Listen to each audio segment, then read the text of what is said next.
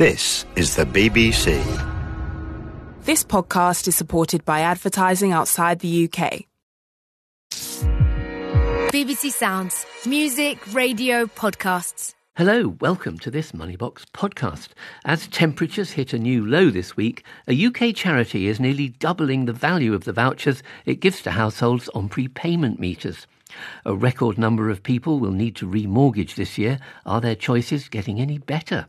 And with days to go before the self assessment deadline, we have some useful tips. But first, hundreds, possibly thousands of people who have been defrauded out of some or all of their pension fund are now being chased by HM Revenue and Customs for tax on money they no longer have. They were persuaded by financial advisers to cash in their pension and invest it in schemes that promised big returns. In fact, those were often fake and some or all of their money disappeared, but the revenue is still demanding tax on this missing money because they cashed in their pension when they were too young. A campaign group based in Parliament is calling for a change in the law to protect them from what it calls the largest tax scandal in British history. Dan Whitworth's been investigating. Dan. Well, Paul, this all started around 2010 when dishonest financial advisors began targeting people under the age of 55, telling them they could withdraw large chunks of their pensions as cash and use the rest to invest with bigger returns to make up the difference. They were also told that the normal penalty charge for releasing your pension early wouldn't apply. That was not true. And now HMRC is chasing them for 55% of the money withdrawn. The people targeted had good pensions, often in the public sector, like military veterans, firefighters, nurses, police officers. They weren't financial experts and believed what they were told, and the promised returns never materialised, and in many cases, fraudsters made off with some or all of the money. Now, Sue Flood and her husband had around £230,000 of their pension money stolen. She hasn't received a final bill yet from HMRC 13 years on from when she was defrauded, and she's worried that bill may eventually run into six figures. So there's never any real closure for you. It's the last thing you think about when you go to bed at night, and it's the first thing you think about when you wake up in the morning. And when you receive the bill from HMRC, that brown envelope lands, it's harrowing it's not stress you feel, it's absolute sheer terror. And that's gone on for 12 years. Now, as well as being a victim herself, Sue is also the victim's representative on the all party parliamentary group on investment fraud. And she told me the kind of impact this story is having on the many hundreds of victims of both pension and investment scams she's spoken to over the years. Suicidal thoughts, mental breakdown, broken marriages, lost jobs, financial ruin, and bankruptcy. And they even reported um, that their children who are living under this quagmire, it, it was reported that they faced ruin um, because of the kids had self harm, low self esteem, sickness, absence, school refusing. I mean, the only difference between us and those poor post offices, we haven't gone to prison yet.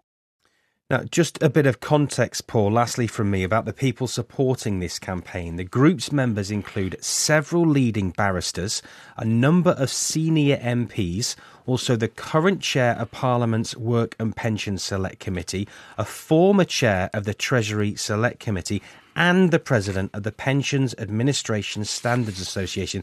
That is a lot of serious people giving serious backing to this campaign.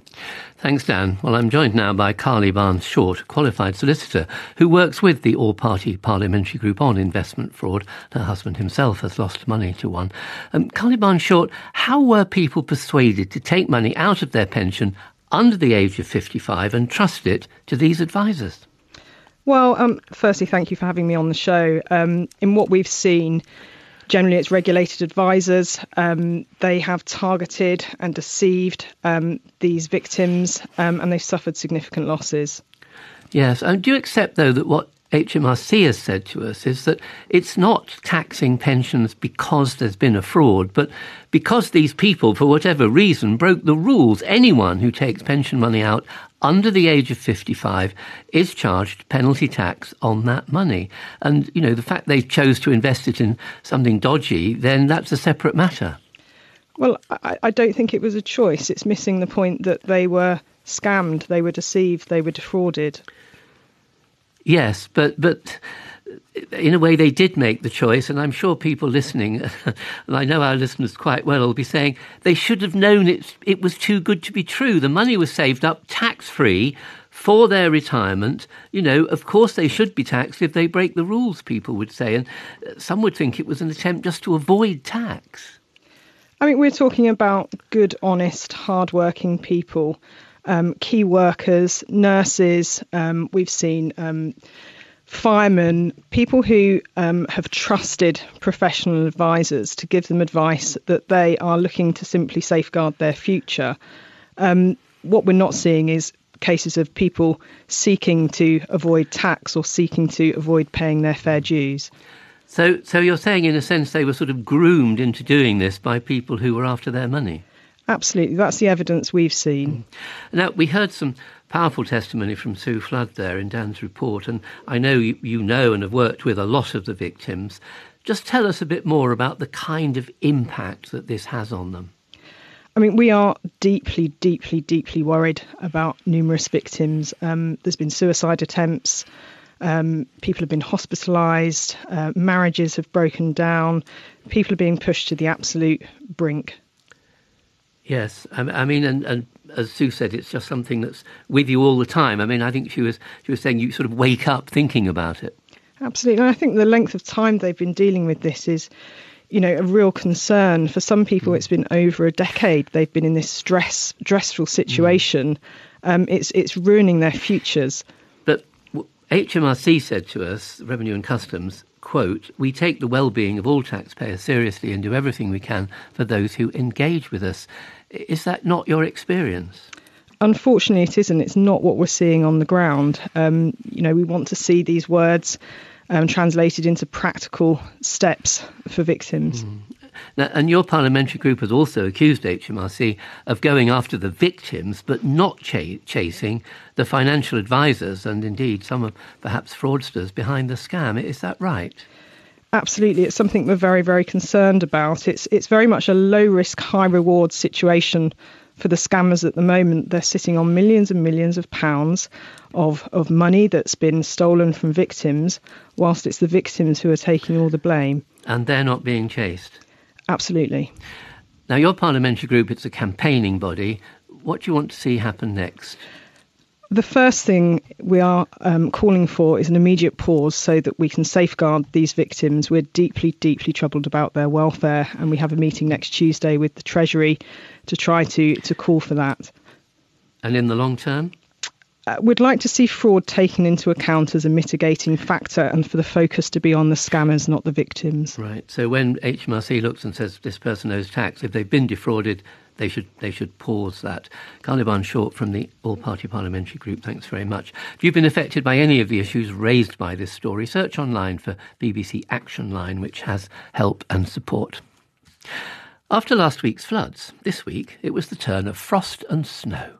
Hello there. This upcoming week is looking even colder. Could be the coldest spell of the winter so far, thanks to Arctic northerlies. Uh, a lot of layers. Layering up, like you've got your puffer jacket on right now. Yeah. What else have you got? Have you got thermals on? T-shirt under my t-shirt. Pretty cold and frosty out there this morning. There's the risk of some ice in places, with some snow showers moving in. Lots of blankets, lots of layers because my boiler doesn't work. So, oh. yeah, it's very cold in my house. Don't come round. well, it's a bit less cold today, but just two weeks before temperatures plummeted before zero, below zero, the cost of electricity and gas was increased by around 5%, threatening a typical annual bill of just under £2,000, and that's nearly double the cost three winters ago. What you pay, of course, depends on how much electricity and gas you use, and many people chose to stay cold, afraid of the cost of turning the heating up, or in some cases even on. Those in the worst situation, perhaps the 4 million households on prepayment meters, they must pay up front before they use their energy, and when the money runs out, they can be left in the cold and dark. This week, the Fuel Bank Foundation, a charity which helps them with vouchers, told Money Box it's now almost doubled the value of those vouchers from £49 to £89. One person who has benefited from them was Faye, a midwife with three children, she got a voucher after her boiler broke down and her landlord was reluctant to replace it. She started using more expensive electric heaters instead. I was looking at different avenues of trying to get help with paying the electricity because we were gone through all resources of basically banks. Didn't want to put more on credit cards just for like for electricity really because of charges and things. So I tried to contact charities, come across one locally who said that they'd source us uh, some heaters.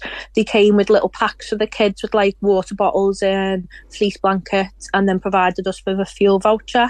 The first one was £49 initially, and then they gave us another one of £40 the following day.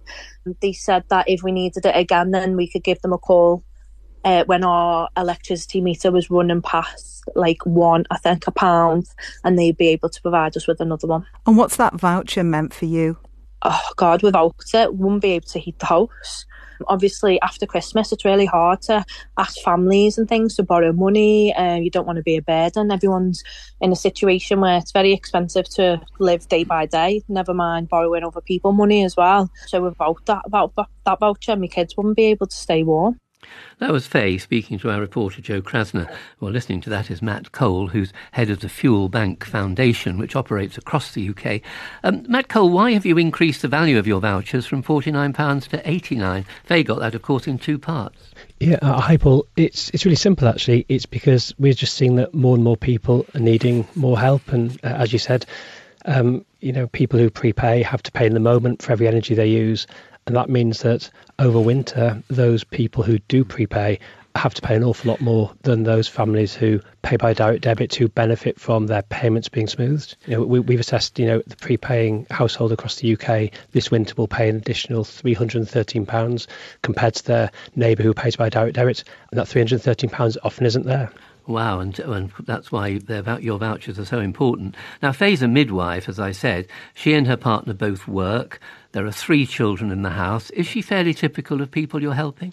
Yeah, absolutely. You know, we're seeing so many people who are in work who are struggling, and actually, something goes wrong, then something else goes wrong, then suddenly what was a warm home suddenly becomes a, a cold home very quickly. We we don't think that um, you know, you know, we don't think that it's right that people live in a cold home. You know, being warm should be the norm, and that's why we acted um, this this month to increase the value of the support we provide. You know, our eighty nine pounds will provide around ten days help, and so it gives people more time to kind of follow through the advice and the support that we and our partners are giving, because we don't want to see people like Faye have to come to us repeatedly. We want to try and put steps in place to stop Faye from needing crisis support. Yes, and of course she works, and I understand her partner works as well. What lengths are people going to to try and heat their homes if they're having these difficulties paying their bills? Yeah, the, the, these are some of the things we really, we really worry about actually because you know when you've got children at home, if your if your health is impacted by the cold, you will do what you need to do to try and stay warm. And so we see people first kind of limiting heat just to one room and then maybe turning off the heating completely and relying on blankets. But then we see things like people starting to burn rubbish, you know, people picking up pallets or, or, buying or trying to find cheap wood and then burning it. And those things can have so many negative impacts on people's physical health too. You know, burning rubbish in a fireplace is really, really dangerous. Um, if chimneys aren't properly ventilated or if the rubbish contains toxins, it can really damage your health and well-being too. And we, we get really concerned about that. The coping strategies people have kind of make sense for people at the time, but they can be really dangerous for people like, too. Like something you might see on a 19th century serial on the television, isn't uh, it? Absolutely. How, how much money do you give out in a week? Um, at, at, the moment, uh, so last week, um, just over eight hundred thousand pounds. This week, with the weather as it is, you know, we're probably going to just cross the million pound mark. And we're a charity. You know, we're um, a charity doing this. We're stepping in because we know that people need that support. Sure, a million pounds a week. Where do you find that sort of money?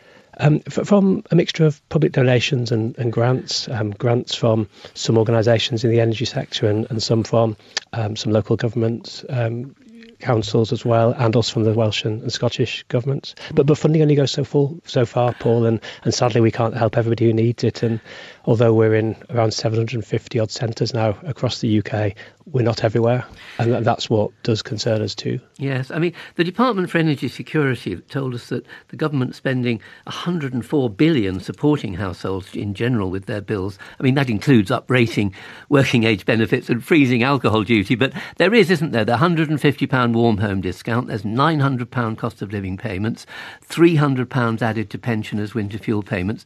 The government's doing something. Why is your help still needed? Um, so, so, you're right. There is some help being provided. Um, but you know some of the cost of living financial support, um, you know, which went to people who received universal credit or disability mm-hmm. benefits or pension credit, um, th- th- those those payments have landed. You know, they landed as winter was starting. Um, there were lots of expenses within a home.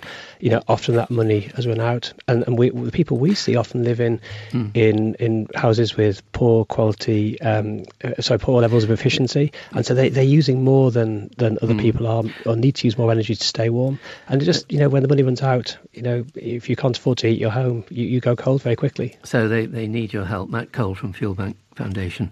Thank you very much. And let us know how you're getting on with your energy bills. Are you keeping up or can't you afford it? Felicity Hannah's here on Wednesday to answer your questions on how to heat your home and what to do if you can't pay your bill. Always talk to your supplier first because they can and must help in some cases. You can email moneybox at bbc.co.uk with your energy thoughts and leave a phone number if you can. Now, there'll be more people remortgaging their homes this year than in any of the last seven years. UK Finance, that represents lenders, says 1.6 million people will be coming off fixed rate deals in the next 12 months, many of them much lower than they can possibly get now. Although the bank rate is held at 5.25%, it's expected to fall in future as well. But new deals are still expensive.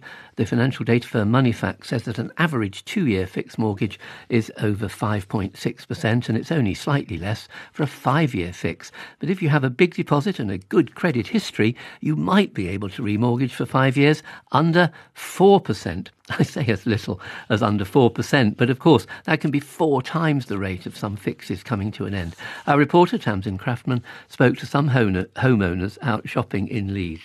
I think I'll be all right because uh, our mortgage isn't due for renewal until two years away. We got a really good rate when we got our mortgage in lockdown, and seeing the rates that some of my friends have got recently in the last 12 months has been a real worry for when we do have to renew. Currently, our deal follows the base rate. Fortunately, we can get out, there's no penalty fee to get out of that. So there's like a 3.5% rate, which I think me and my, my partner are going to take on. I have a two year mortgage, which actually I'm regretting now because it'll be up for renewal towards the end of this year. So I was quite worried because prices are going up and up. I'd say that they're coming back down, but when I got my mortgage, actually, it was already pretty high. It's a, it's a worry, actually. What are you worried about exactly? just like affordability and the stress of having to go through and, and choose another mortgage and uh, worry, you know, how long should I get it for? Is it the right rate, etc., etc. Some views from people in Leeds. Well, listening to that is Nick Mendes, the mortgage technical manager at brokers John Charcol. Um, Nick Mendes, inflation rose slightly this week to 4% from 3.9. That's at a time when mortgage rates have been creeping down. Is that rise in inflation going to make any difference to the deals on offer? Hi, Paul. Um, essentially, not not so much. Um, we had seen swap markets go down at the back end of last year, and then they essentially preempted that inflation was going to remain quite stagnant. As a result of that, the forecasting is that we're not going to see any bank rate as early as as March. Likely, it's going to be more June, August time. Mm. But the long term picture is that bank rate will come down. So the fact is, um, two and five year pricing at the moment is steadily coming down and the margins are closing between the two. Yes, you mentioned swap rates. That, of course, is how these are funded. So if they go up, then mortgages go up. If they come down, mortgages go down. We don't yes. need to know how they work, but that, that's, that's the simple thing about them. Um, now, mortgage rates are changing quite quickly, aren't they? Do you have to be quick to get the best deals? You do. What we're seeing at the moment is that lenders are trying to really be as competitive as possible. But as a result of that, what you might find is that one lender has gone a bit too far than, than the rest of the pack. So, for example, we had the co-op that released a product on Tuesday, but due to how they were priced essentially quite a lot cheaper than the competitors, they had to pull by the Thursday. Um, and that was 3.84. Now, there are still sub 4% deals, but if you do see a deal that's um, essentially quite well priced, I wouldn't hesitate. Definitely try and secure it as quickly as possible. Yeah, if you can get it, of course. I mean, you mentioned 3.84 now, no longer, but I think there is still a 3.88% yes. deal on the market. Um, but you need a big deposit. You need 40% deposit and, and a perfect credit record. Most people can't get those, can they? No, and this is this is a really fine balance between sort of average rates and best buys. Now there will be a mixture of lenders in between that, so I wouldn't be disheartened if you sort of see high fives and six percents. There are a range of lenders below the average rate, and that is a mixture of high street building and building mm. societies that might have a more flexible view. But yes, unfortunately, you do need to have quite a a healthy score and deposit or equity. Yeah, that big deposit. I mean, that's for remortgages rather than first time buyers in most cases, a 40% yeah. deposit, isn't it? And if you can't even get any deal, I mean, what are the, what's the standard variable rate now that we talk about? Because that may be what you're, you're left with if you're not a good credit risk and don't have a decent deposit. Well, if you do essentially circumstances change, what you'll find is that there is a variation between SVR. So Virgin, for example, at 9.49, and then you could have someone as, for example, as HSBC at 6.99. So depending on who you're with, you are essentially culpable at risk of their SVR. What I would say is if you do find your circumstances have changed, is don't avoid, well, essentially avoid going on the SVR because you can still look at alternative options such as a product transfer, which will likely be a cheaper mm. rate with that lender. And of course, to do that, you do need a good independent broker. I'm sure you're not going to disagree with me on that. And Absolutely pe- not. people who are listening, though, who are who are worried about this, they're struggling. They're afraid, like that lady we heard from earlier. You know, what am I going to do when I have to remortgage? What can they do briefly to actually make sure that they can cope with their mortgage? For me, the, obviously, there's a, there's a few various things that clients and just just briefly, if you would. Yeah, absolutely. Essentially, make sure you budget and understand what your income and outgoings are and what flexibility mm. you have, but also understand, prepare yourself. It's typically seven months prior to the end of your fixed rate. Understand what the market's saying. Understand what your what your monthly repayments will go up by, and then that way you can be fully prepared. Nick Mendes of John Charcol, thank you very much indeed. Now, a deadline approaches for more than 7 million people who must fill in a self assessment tax return for the 2022 23 tax year, but they still haven't done it. If you miss the deadline of the 31st of January, and that's a week on Wednesday, you will be fined £100 and charged interest on unpaid tax. So don't be one of the 37,000 people who left it last year to the very last hour before midnight on the 31st. Here's how to prepare from Sarah Coles of Hargreaves Lansdown. If your tax return is still on your to do list, then as soon as you can, make sure you have your unique taxpayer reference number and that you can access the government gateway. So, if this is your first time and you've not registered for the gateway yet, it could take up to 10 days for an activation code to reach you. If you've used the gateway before, but you've lost your ID or your password, then you can recover them, but you don't want to be doing this at the 11th hour. This year, the HMRC self assessment helpline won't offer any help with queries it feels can be solved easily online. That's unless you're a vulnerable customer. And you don't want to be scrolling through the site in a panic as the clock ticks down. Once you start completing the tax return, don't rush the pensions section because this is a common area for mistakes. So, higher rate taxpayers need to claim higher rate tax relief, which isn't always done automatically. Finally, check you've actually paid. So it sounds obvious, but you'd be surprised how many people are so focused on the admin that they forget this bit. And if it's a lot of money, your bank may not let you pay it all at once. Then, once you're done, make sure you press send to submit it. Many have been known not to. Sarah Coles with great tips. And if you complete the form and then find you can't afford the tax you discover you owe, ask HMRC for a time to pay agreement. Go to gov.uk and search time to pay. Well, I must rush off now because I am one of the seven million people still to do my form and mm, pay my tax by the end of January. And even if you have done it, you should still rush off to tell your friends to subscribe to this podcast. What conversations you'll be able to have. And remember, you can listen live to the programme every Saturday, midday BBC Radio 4. A reminder now that every Wednesday, Felicity Hannah peers more deeply into one money topic. As I said, next up is paying those rising electricity and gas bills. Catch it live or catch up on BBC Sounds. You can email all your money hopes and fears to us, moneybox at bbc.co.uk. We do read them all, and you might get on a future podcast. In this podcast, the team was Dan Whitworth, Tamsin Craftman, and Joe Krasner. Studio manager, Chloe Wilson. Our editor is Jess Quayle. I'm Paul Lewis, and this was a BBC News Money and Work production for BBC Sounds. And now, what would you risk for 20 million quid? Cobalt. A thriller from BBC Radio 4. Hey, Dad. The person you're trying to reach is not available. £603 to Rwanda Air. That's the price of a one way ticket to Zimbabwe. Good afternoon, ma'am. We're looking for Mr. Manfred Zabanda. Is there a problem? Not yet. They've been in a few times this week looking for the cobalt that went missing. Would you risk it for 20 million? What the hell is Dad doing in Zimbabwe right now? Cobalt on BBC Sounds.